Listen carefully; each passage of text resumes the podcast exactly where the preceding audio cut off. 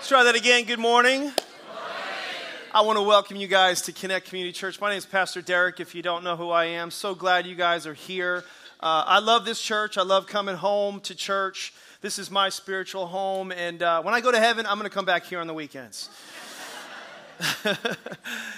Listen, we're in a series uh, entitled Home, actually. And the premise of the series, for those of you who are new here today, to kind of catch you up, is that uh, kind of contrasting a house with a home.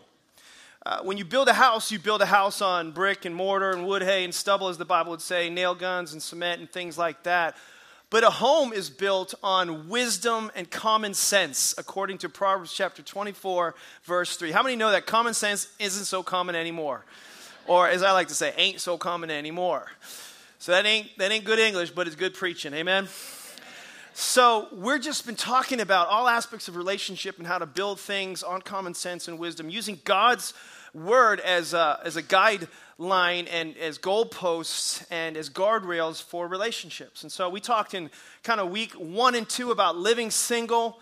Uh, not just, you know, it's just not for all the single ladies, it's for the guys too, and kind of uh, unpacked what's really happening in our culture today. And if you weren't around for that, man, that's an all play, but definitely for those of you who are uh, single or uh, who want to be. No, I'm just kidding. But then the last two weeks, we talked about parenting. How many were here for the last couple of weeks for our kind of parenting talks? All right, anybody get a little bit out of that? And so I just encourage you, if you didn't listen to those messages, go online, listen to those, download those, or just watch it on the services. They're there for you. But today, today we're going to talk about marriage. Dun dun dun. We're going to talk about marriage. And I'm going to actually make a kind of a, a biblical point and contrast between what the Bible talks about as covenant, covenant versus contract. And in the service, like week one or two, I kind of called an audible, felt like God was saying, hey, let's give opportunity for those couples who uh, are married, who already come together, to really do it maybe the way God intended for them to do it again. So, though they're married, though they're connected, uh, maybe they came together and they did it wrong. In other words, they came down the aisle and they didn't really know what they were getting into. They really didn't see it through God's eyes. Maybe they did, or they, and they want to take it to the next level. And so, there are couples in both, we had a powerful first service, and I expect that this will be very powerful for you as well. But there are couples that were in the first service that renewed their vows in front of the whole church and just ma- rededicated their lives to each other as husband and wife. And it was just so profound. And there are couples that are here today that are getting ready to do the same thing. So I would ask this I would ask, in honor of these couples, you as observers and witnesses to what's going to happen before God and man, would you stand to your feet and would you welcome these couples? Uh, as they come with this next song, okay? Come on down.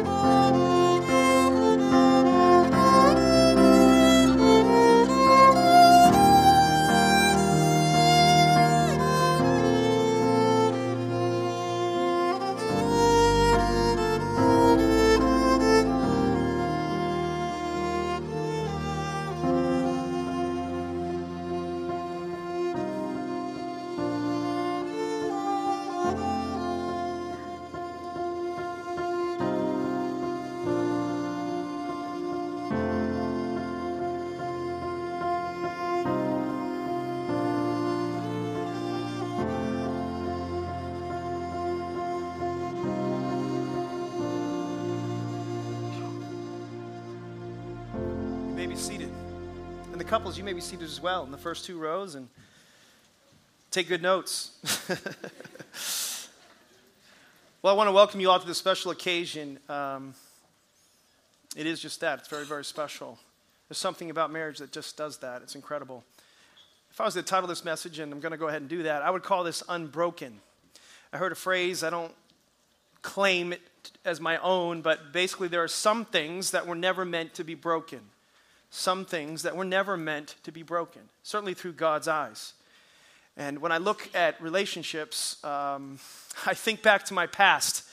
Uh, some of you have, you know, different stages because of different ages, and so it may or may not relate to you perfectly the way it does uh, to me. But I can remember when um, I first got married, you know, you go in with uh, a box of wishes. You know, you wish that there would, you know, she would uh, come to, to bed and she'd wear this nice little nightgown and, and, and, and she wished it didn't matter. And, and, and I wished that I would come home to, you know, warm cooked, home cooked meals and the kids all tucked away in candlelight as I arrived home from work. And she wished that she could just hand the baby to me and SpaghettiOs would be okay. And we would take long walks and long talks at the end of the night. So we, we bring this box of wishes down to the altar, and unknowingly we kind of dump it there. And something happens either then or a little bit later. Something changes. It's a dynamic in the relationship where it moves from a box of wishes, desires, to expectation. It can change just like that. I remember when, you know, we first got married and you probably thought something like this. You remember when, you know, and you've seen pictures on this, you've seen commercials. The, the girl is wearing the husband's big shirt, you know, college shirt, you know, and it's kind of cute and sexy and you like that. And, and, and you, you wake up in the morning and she says, oh no, don't go, just stay. Just stay. Remember that? Remember those days long ago? Whether it was a month later or a year later, then you wake up the next morning and she says, Don't forget to take out the trash. and are you going to wear that? You know what I mean? As you walk out the door, something changed. Something changed. You know what I mean? On the front end, it was just like awesome. It was like going to a uh, you know, a, a carnival or, or, a roller coaster, you know, as you're going up the roller coaster of marriage, it's like click, click, click, you know, it's comfortable. We complete each other, finish each other's sentences. It's like having a teddy bear. You're so comfortable. Click, click, click, and the horizon looks good, and the skies are blue, and there's no storms on the forecast. And then you get to the top, and all of a sudden, wow! Welcome to the jungle, you know, and all the bliss is just run amiss. It's gone. It changes like just like that. Does anybody out there know what I'm talking about? I'm just kidding. It's bliss every day in my house. That's why you need times like this where you gotta you gotta kind of like sit up, sit down, buckle up, and kind of review what is really important about relationships. Kind of bring us back, give us the right perspective, because it's not all uphill. There's a lot of there's a lot of downhill sometimes. And how do we you know, how do we ride those, those waves, those ebbs and flows, those peaks and those valleys? What do we do in those situations? And, and it, it reminds us of what's important when we do things like this. And even though times are tough, and we know that when it comes to relationship, there's still something inside of us as couples, there's still something inside of us, those of us who are still single, that desire to be married. We desire oneness. Oneness is from God, it actually came from Him. God is one. You know, Father, Son, and Holy Spirit, qualitatively and quantitatively one, the Trinity, they're one. Oneness comes from God. I, I, I remember this desire you know, showing up in my life really early, even when I was a young boy. I can remember my first girlfriend in the fifth grade. Still remember? Tina Luciani. this cute little Italian, you know, and, and, and I would bring her offerings to express that I liked her. And so I would buy Bubblicious and Hubba Bubba. Put it in little packets, fold it up in like paper, you know, little special notes inside. You know the notes when you go like this, you know what I mean? You know, one, two, three, four, roses are red, violets are blue. If I look like you, oh my gosh, I'd go to a zoo or something like that. And and you'd hand these, you wouldn't deliver them yourself. Oh no, you had emissaries to bring your offerings to the person in the fifth grade. You don't talk to girls, but you like them. And so I can remember how relationships were in the beginning. And, and then I can remember those, those books that you bring home from school, and your mom would go buy, you know, you take the paper, you know, you take the bags from the grocery store and you cut them up and you cover your books. And then you would do something that just, I don't know, it left an impression in my mind. We would, we would carve into that book, you know, a heart, you know, whatever your initials are, plus whatever their initials are, arrow forever. And then you'd go around, check out this advertisement. You know what I mean? You want everybody to see your books. You carved her name, his name into that at your advertisement.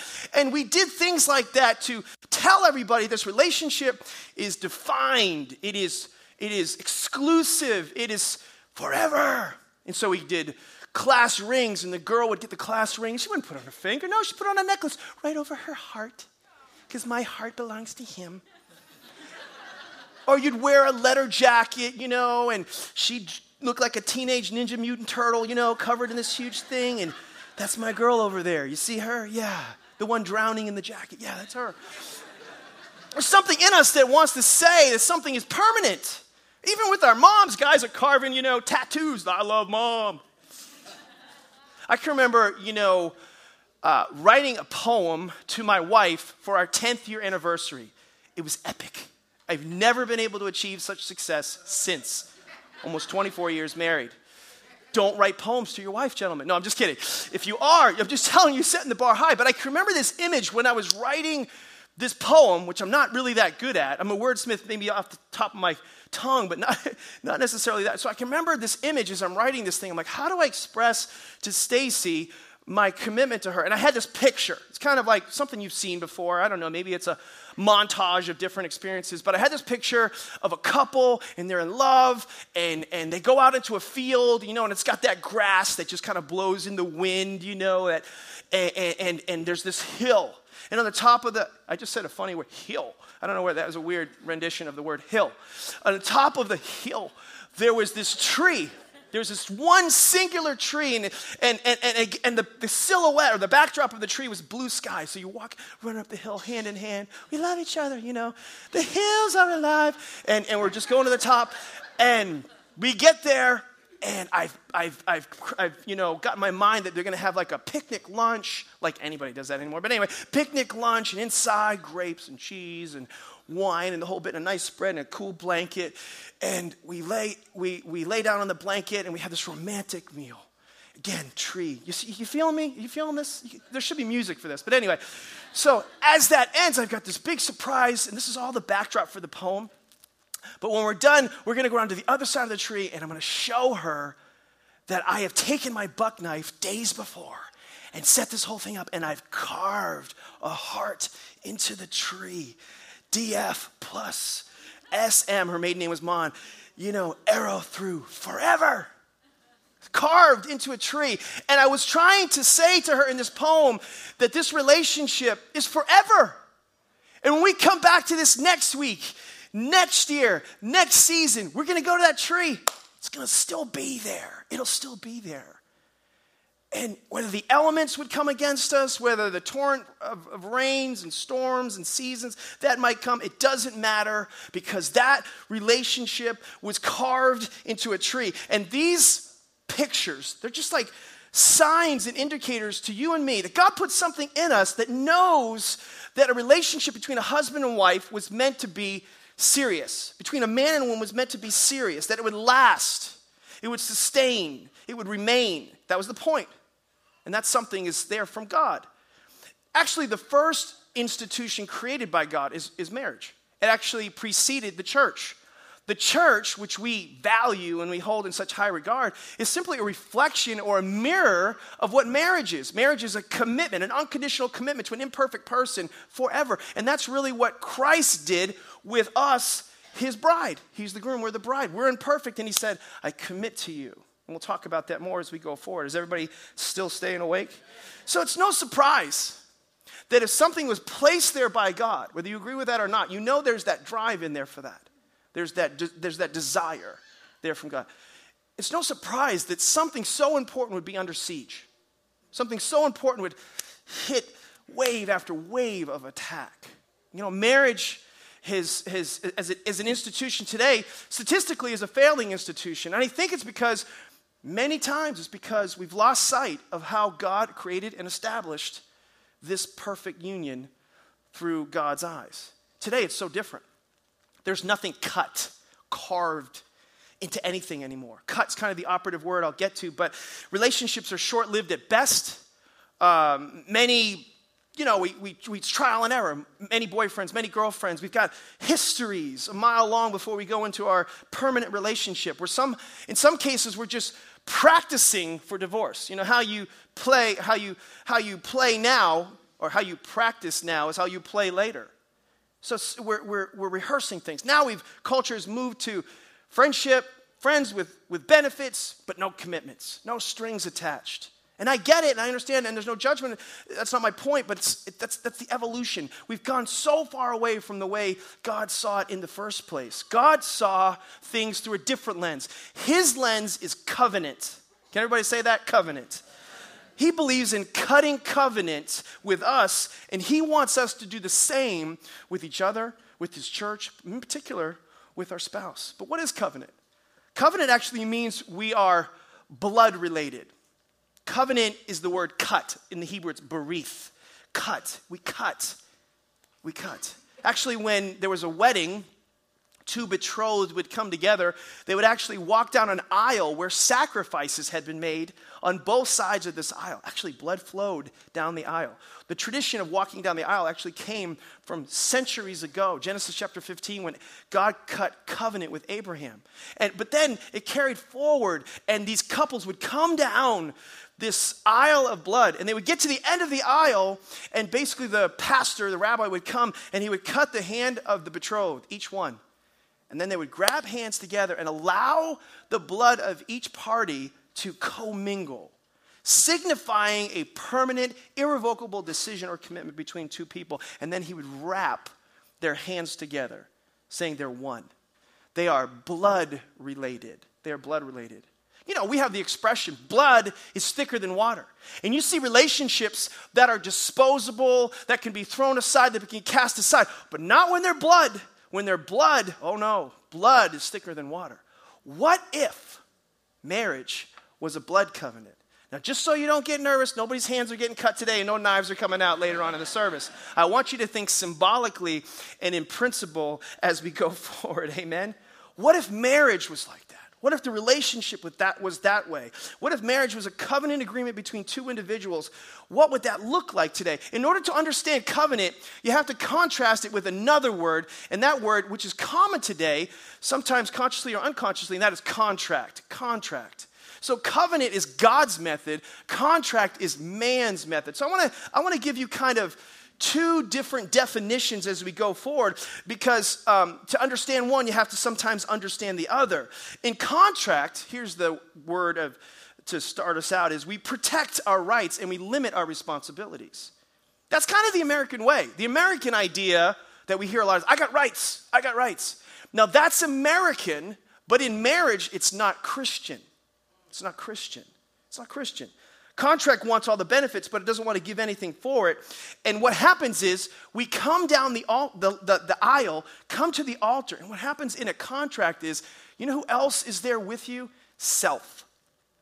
Self is on the seat of your life, not Christ. And where self is, contract is. Self is there at the altar, and self will surface later to protect its rights and it can undermine and poison the relationship. Now, covenant, which is the complete opposite, is where we give up our rights and we pick up our responsibilities. This is where a lot of times in relationships, and even in counseling when I'm doing this, I get the pushback. People start giving me the Heisman. Hold on, hold on, wait a second, wait a second. Because covenant says, I will sacrifice for you. Covenant says, I'll lay down my life for you. Covenant says, even to the point of blood. I will serve you and meet your needs. The thing is, that's what Jesus did for us. Jesus did that for me, and Jesus did that for you. In Philippians chapter 2, it's kind of a big term, theological term, but it's called the kenosis experience. But it basically means Jesus was in heaven, and he's the big talk. He's got all these divine rights and privileges and, and, and, and superpowers. And the Bible says that he took off his robe, he took off all his divine rights and privileges, and he surrendered all that. He, he took off, he gave up his rights, and then he came to earth and he picked up responsibility for a people that didn't deserve what he was giving them. Jesus did for us what he wants us to do for someone else. Jesus did something vertically for us that he wants us to do horizontally for our spouse. Can I have an amen? And that's why we do it. That's good. That's good. Amen. You can praise the Lord for that. That's all right. So I want to talk about two aspects of covenant marriage the rights we give up and the responsibilities we pick up. And it's taken from Genesis chapter 2, verses 21 through 25. Let me paraphrase it for you. This is the first, the first marriage. The first lady, not, not Michelle Obama, it's, it's Eve and Adam. And, and Eve is formed from Adam. Actually, God cut, amazing, into Adam. There was the shedding of blood, and Eve was formed from Adam. And, and then the two of them, and what happened is, as soon as Eve is formed, man looks, Adam looks at this creation and he goes, Whoa, man. You guys getting the picture here? That's where we get the name woman, okay? He's in awe of this creation. Now, he wasn't lonely, he was alone, which is totally different. And he come, they come together, and the Bible says the two became, they were one, one, and they became one flesh. God's math is one plus one equals one. And then it says in Genesis 2:25, they both were naked and felt no shame. So here's some of the rights we give up that we pick up from this particular text. You can write these down. Number one, we give up in a covenant marriage our preferences. Our preferences. This is what you guys as couples are saying this morning is in a covenant relationship, I'm giving up my preferences. I no longer put, in other words, my interests above you above you. I give you, this is the commitment statement, I give you the, the right to be the first priority in my life. This is what you're saying to each other. And to protect that place against anything that you perceive as a competition. I don't come down the aisle to say I do so I can get mine. I come down the aisle, in an essence, this is to sound strong, but I say I die to myself and live for you. Galatians 2:20 says, "I have been crucified with Christ. I no longer live my, for myself. The life I now live, how do I, how do I do what you're asking me to do? I live by faith in the Son of God who loved me and gave himself for me. The same thing that Jesus did for me empowers me to do that for you, is what Galatians 2.20 is saying. Is that a good word or not? So God, God, He wants to be first in your life. He doesn't want to just be your Sunday God. He wants to be first in every aspect of your life, and He wants you to do that for your spouse. It's between you and God in your heart, but it's expressed between you and your spouse in your behavior with each other, in your lifestyle, and your choices. Number two, we give up our possessions. Everybody say possessions. This, this is a tough one. This is a covenant. Again, covenant is no joke. It's not like messing around. I know this is countercultural, but covenant says we give up our possessions. I give you the right to co own and co administrate everything in my life. What does that look like? It means we don't say things like, well, that's my stuff and that's her stuff. That's my car, that's her car. Well, she's got the house, but I got the summer home. You know what I mean? No, there's none of that kind of stuff. You, you don't say things like, well, I'm the primary breadwinner and, uh, and you're just a homemaker. No, we don't say that. Those are social contracts that will undermine the relationship. They'll eventually surface to undermine the relationship. It's a spirit, it's a spirit of contract. instead, in a covenant relationship, we're saying, when I came down that aisle, I, I, when I said I give you my life, I signed over the deed of my whole life. Everything that's mine is yours, and everything that's yours is mine. It's no, this is mine and this is yours. No, it's ours. Everything is ours. Everything to be shared. And, and that means time, that means money, that means possessions, that even means your body. Gentlemen, you'll probably like this particular verse. It's usually a refrigerator verse for a lot of people, but 1 Corinthians 7 4 says, The wife does not have authority over her own body, but yields it to her husband. And all the men said, Amen. and then in the same way, it says, The husband does not have authority over his own body, but yields it to his wife. And the men said again, Amen, have it. it's funny, both those work out for the men, right? But the truth is, and I had to learn the secret to this the, wrong, the hard way because I did things the wrong way, but the secret to this principle is not in what you demand from her, but what do you give away? What you give away. And so you never see the verse, should the verse should not be used, see, you belong to me, give it up. That's not what it's saying. It's saying, I belong to you. How can I give to you, is what it's saying. And so I see this big time in so many different areas in relationships and finances and all kinds of things where we, where we separate. And basically, this is strong, but selfish people cannot be in covenant. They're not in covenant. And so, you all right? Everybody out there? You know? All right. So, anyway, sure is quiet in this Methodist church. Yeah.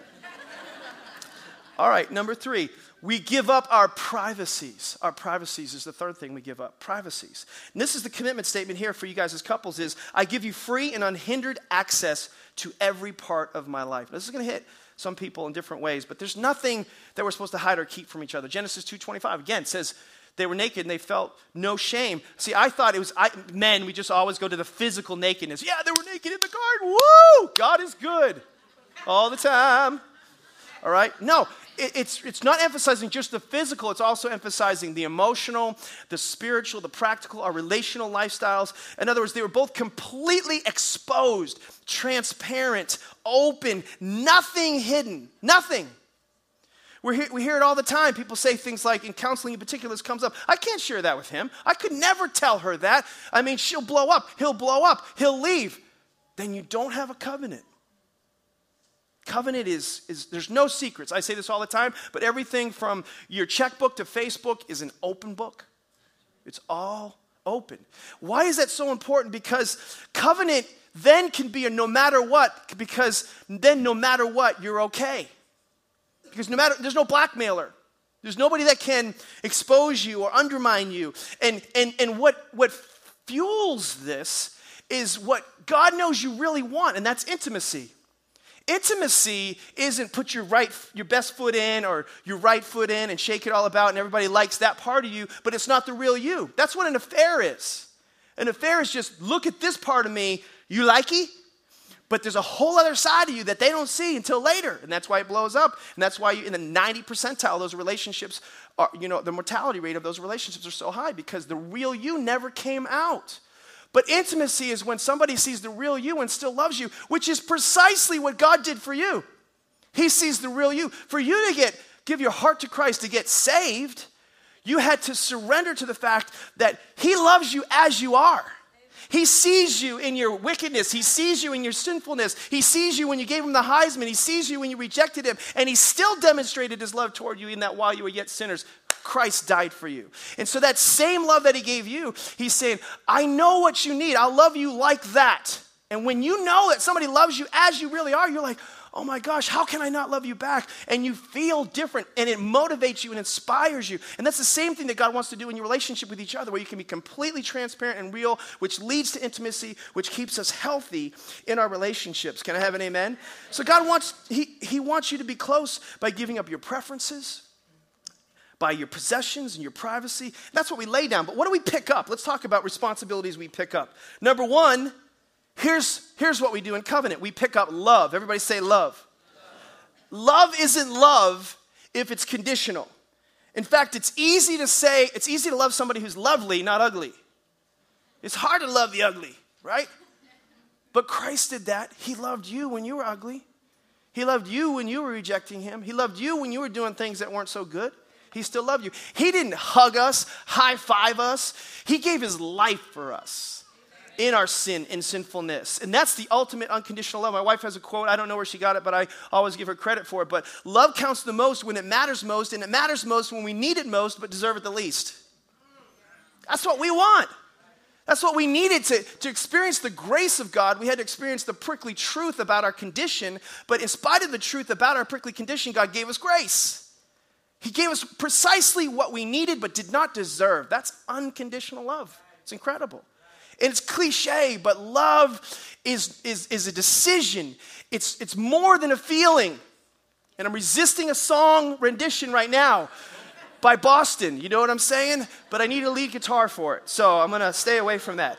More than a feeling. All right, anyway, I keep going. songs.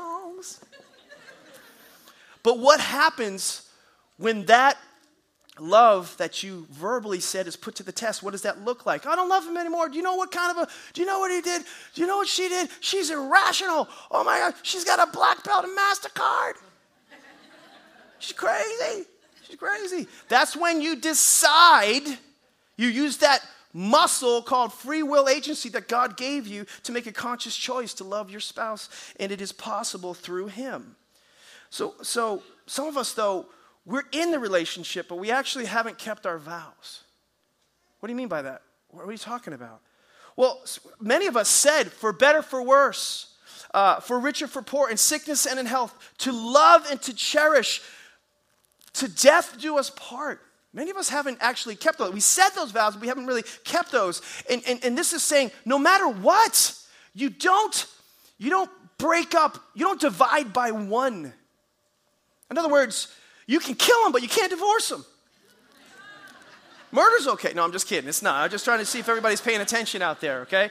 So, during marital counseling, sometimes I'll challenge couples and, and I'll say, okay, we're gonna, we're gonna go through the vows. This is what it's gonna be like. Now, when you say this, I just want you to know this is before God and before man. This is a big deal. Don't mess around. This is serious. This isn't like tra la la la, real cute night. And I wanna say this, and we say it that way. No, these are vows. These are lifelong commitments that you're making. So before you say these things, are there any other conditions? in the relationship because if there are we need to work through those things right now and and and they it's so funny, especially the new ones. They can't think of anything. They're like, oh no, I can never imagine he would ever do anything that would make me not keep my vows. And, and, and he's like, yeah, she's awesome. And, and I'm like, you better buckle up, baby, because it's going to get rough really, really, really quick. And they can't come up with something. So I'll say, well, what about this? Fill in the blank. Well, oh, all of a sudden gets, they get perky. And, and what about that? Oh, so that's a problem? Yeah, that would be a problem. Okay, so we want to write that into the we want to write that into our vows? Oh, well, I wasn't saying that because that would mess up the ceremony. Who cares about the ceremony? We're going to be spending the rest of our lives together. So let's say what we mean and mean what we say. You know? And so the truth is, though, we need to have a love. We need love that when we deserve it least, we give it most. Here's the commitment statement I assume the responsibility to love you according to the standard of Christ's love and to never justify any action or word that falls to a lower standard. Christ loved us a certain way, we ought to love similarly. Number two, we pick up purity. Everybody say purity. Say it like you mean it. Say purity. purity. All right, like, I don't know how to say that strong. Purity. Hebrews 13, 4 says, marriage should be honored by all. It's not, though, is it?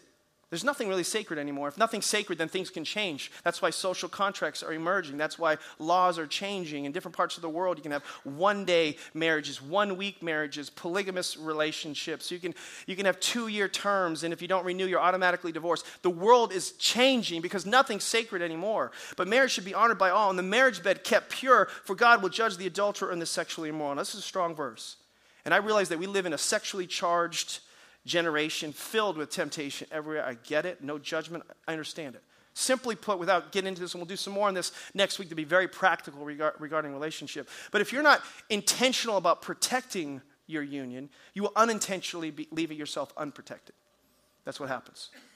And the principle that has kind of popped out more times than I can count is you need to focus on intimacy with your spouse. Intimacy. And again, I'm not just talking about sex.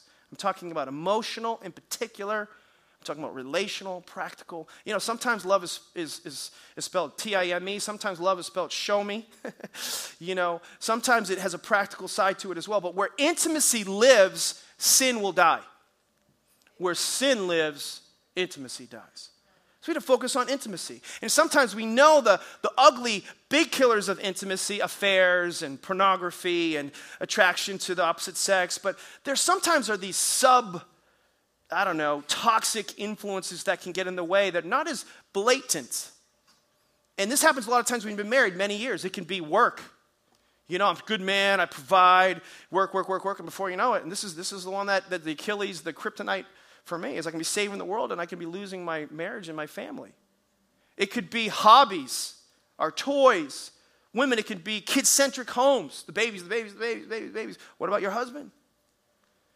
And so things that were uh, or, or seemingly normal can be, can be diluting the effectiveness and the, and the consistency of your relationship. So, the commitment statement for this is I assume responsibility to protect our marriage from toxic influences that can erode intimacy.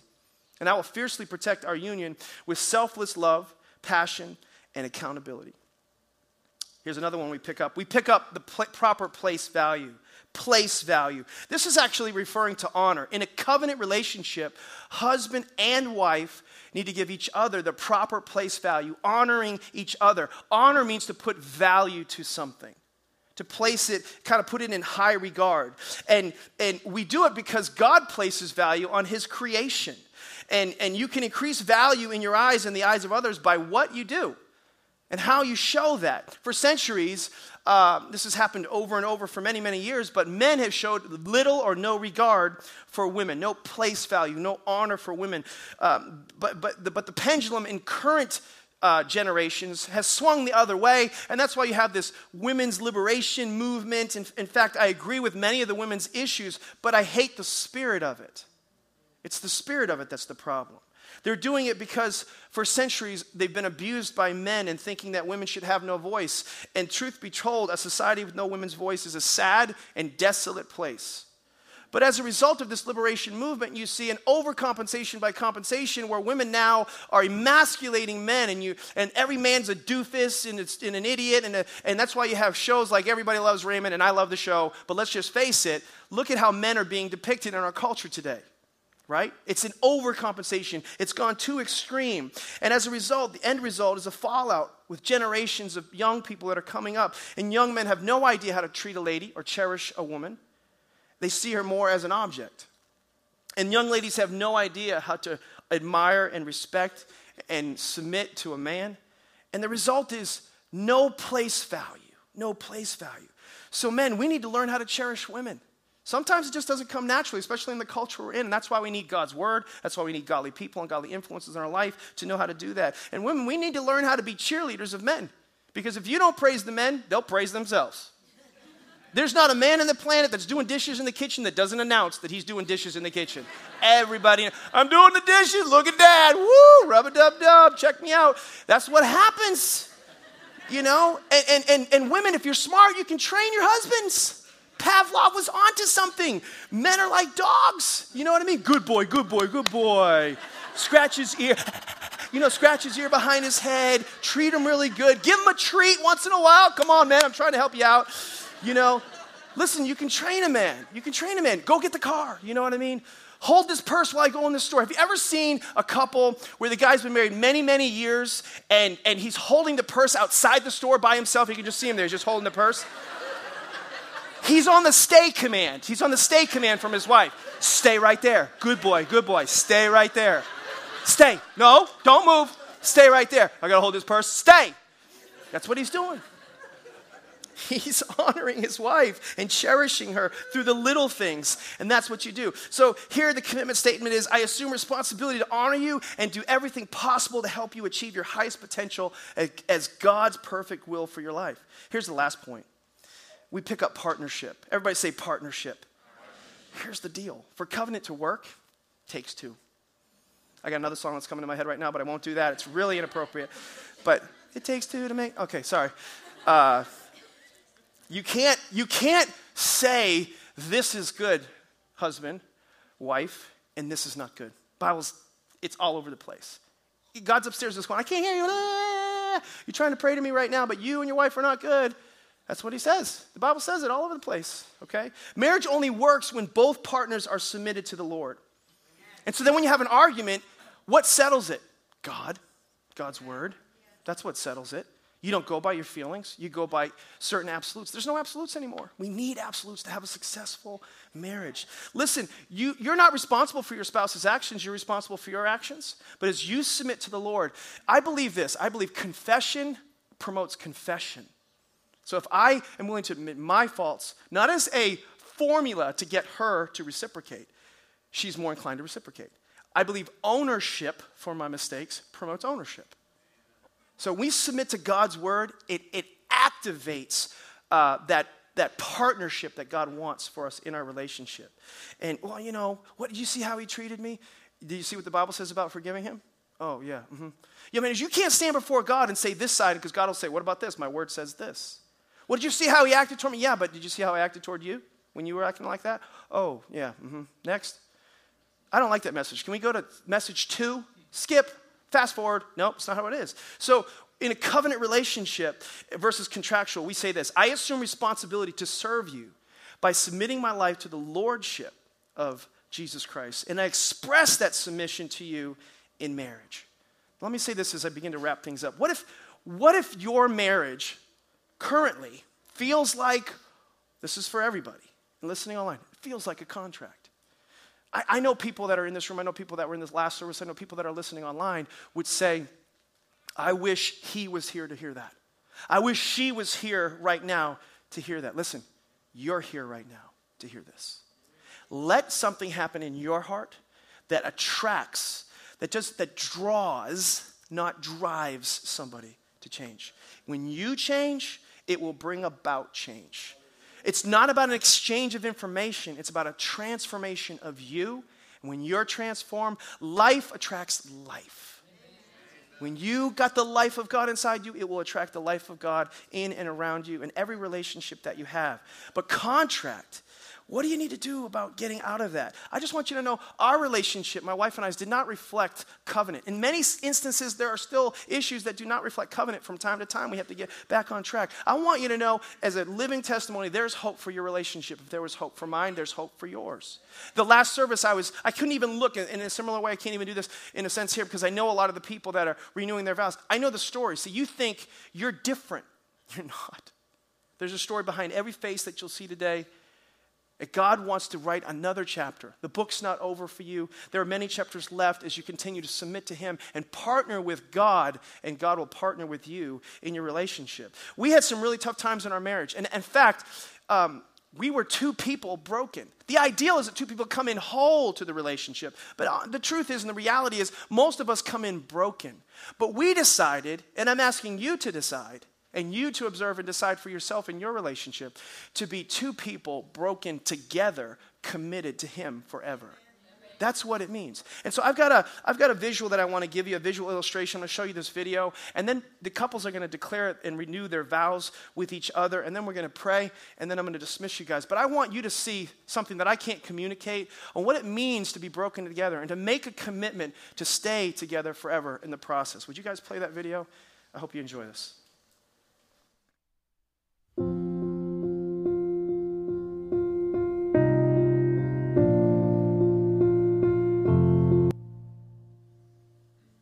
Hard to put it better than that.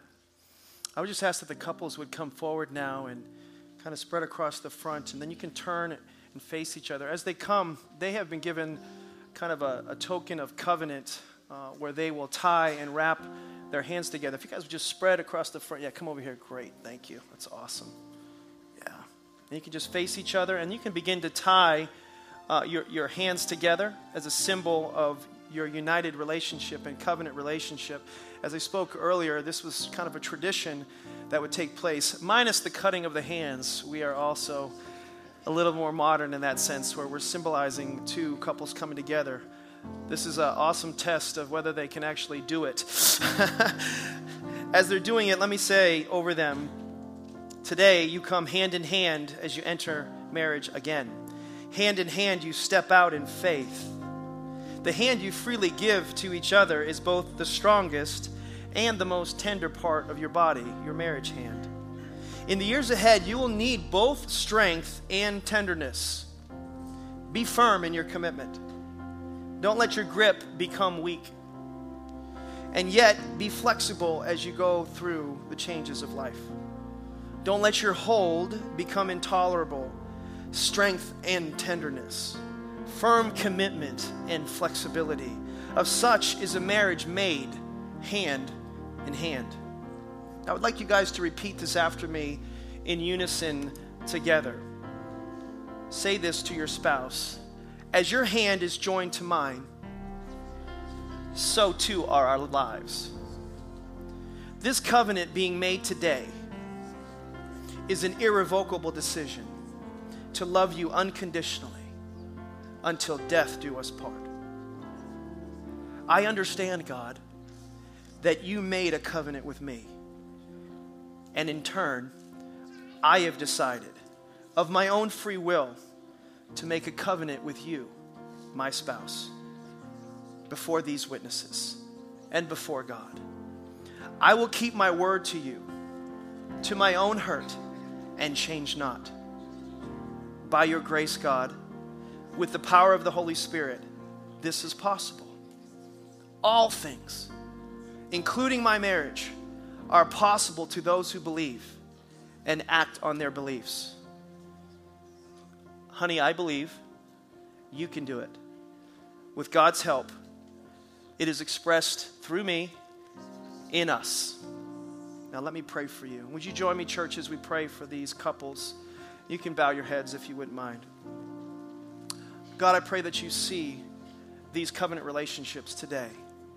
May they be in perfect union, hand in glove. The Bible talks about this, that they were created perfectly opposite. That was your perfect design.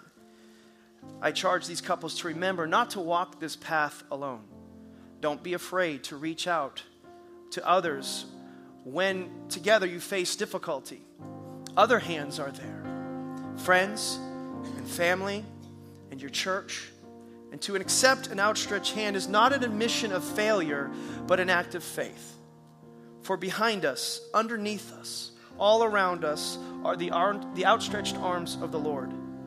It is into His hand, the hands of God in Jesus Christ, that above all else we commit these unions, husband and wives, together forever, carved and cut in covenant in Jesus' name.